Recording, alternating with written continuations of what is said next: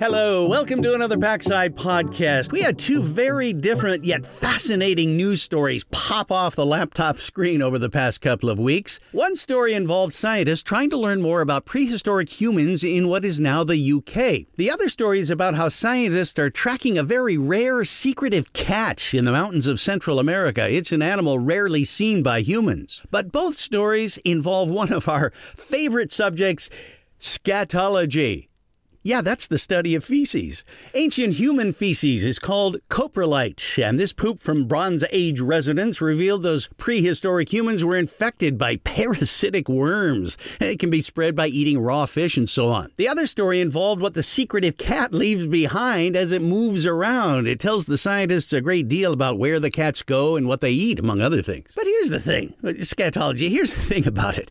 It's not just for scientists, people. Anyone can do it. Yeah, I do it all the time. In school, I'd have classes on like what poop is this. That's Gabriella Boyer, one of our animal caretakers. She got her degree in fish and wildlife science. I have had books on different kinds of poop and like just what it should look like and what like a bear's poop looks like if it's just eaten like a, a deer and what it looks like if it's just um, come out of hibernation and stuff like that. Uh, She confided in me that she has the scatology bug bad. She's always on the lookout for poop. Does it well, does it sound better if she says she's always on the lookout for scat? Most of the time when you're going hiking, you don't see a lot of animals. So I look for evidence for animals, and that's typically poop or tracks, and usually poop is easier to spot. And I have to confess, I share her love of scatology. When I'm out hiking around, I'm always on the lookout for poop. She says there's no shame in it. I think it's cool just to know that there's animals out there. It's exciting to just like see evidence of animals because you don't see them all the time. And especially when you see like bear poop or something like that,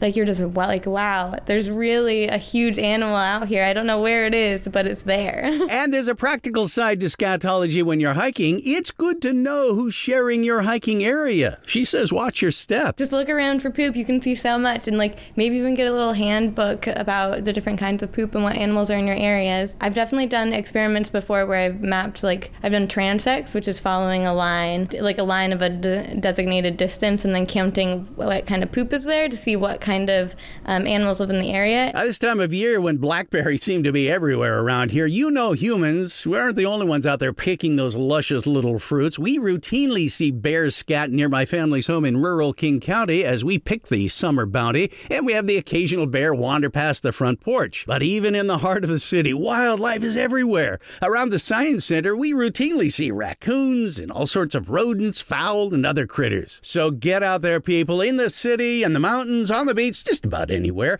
It can be a lot of fun, and you're going to learn something. But our animal caretaker with a love of scatology, she saw, you know, she's found something else in animal waste art.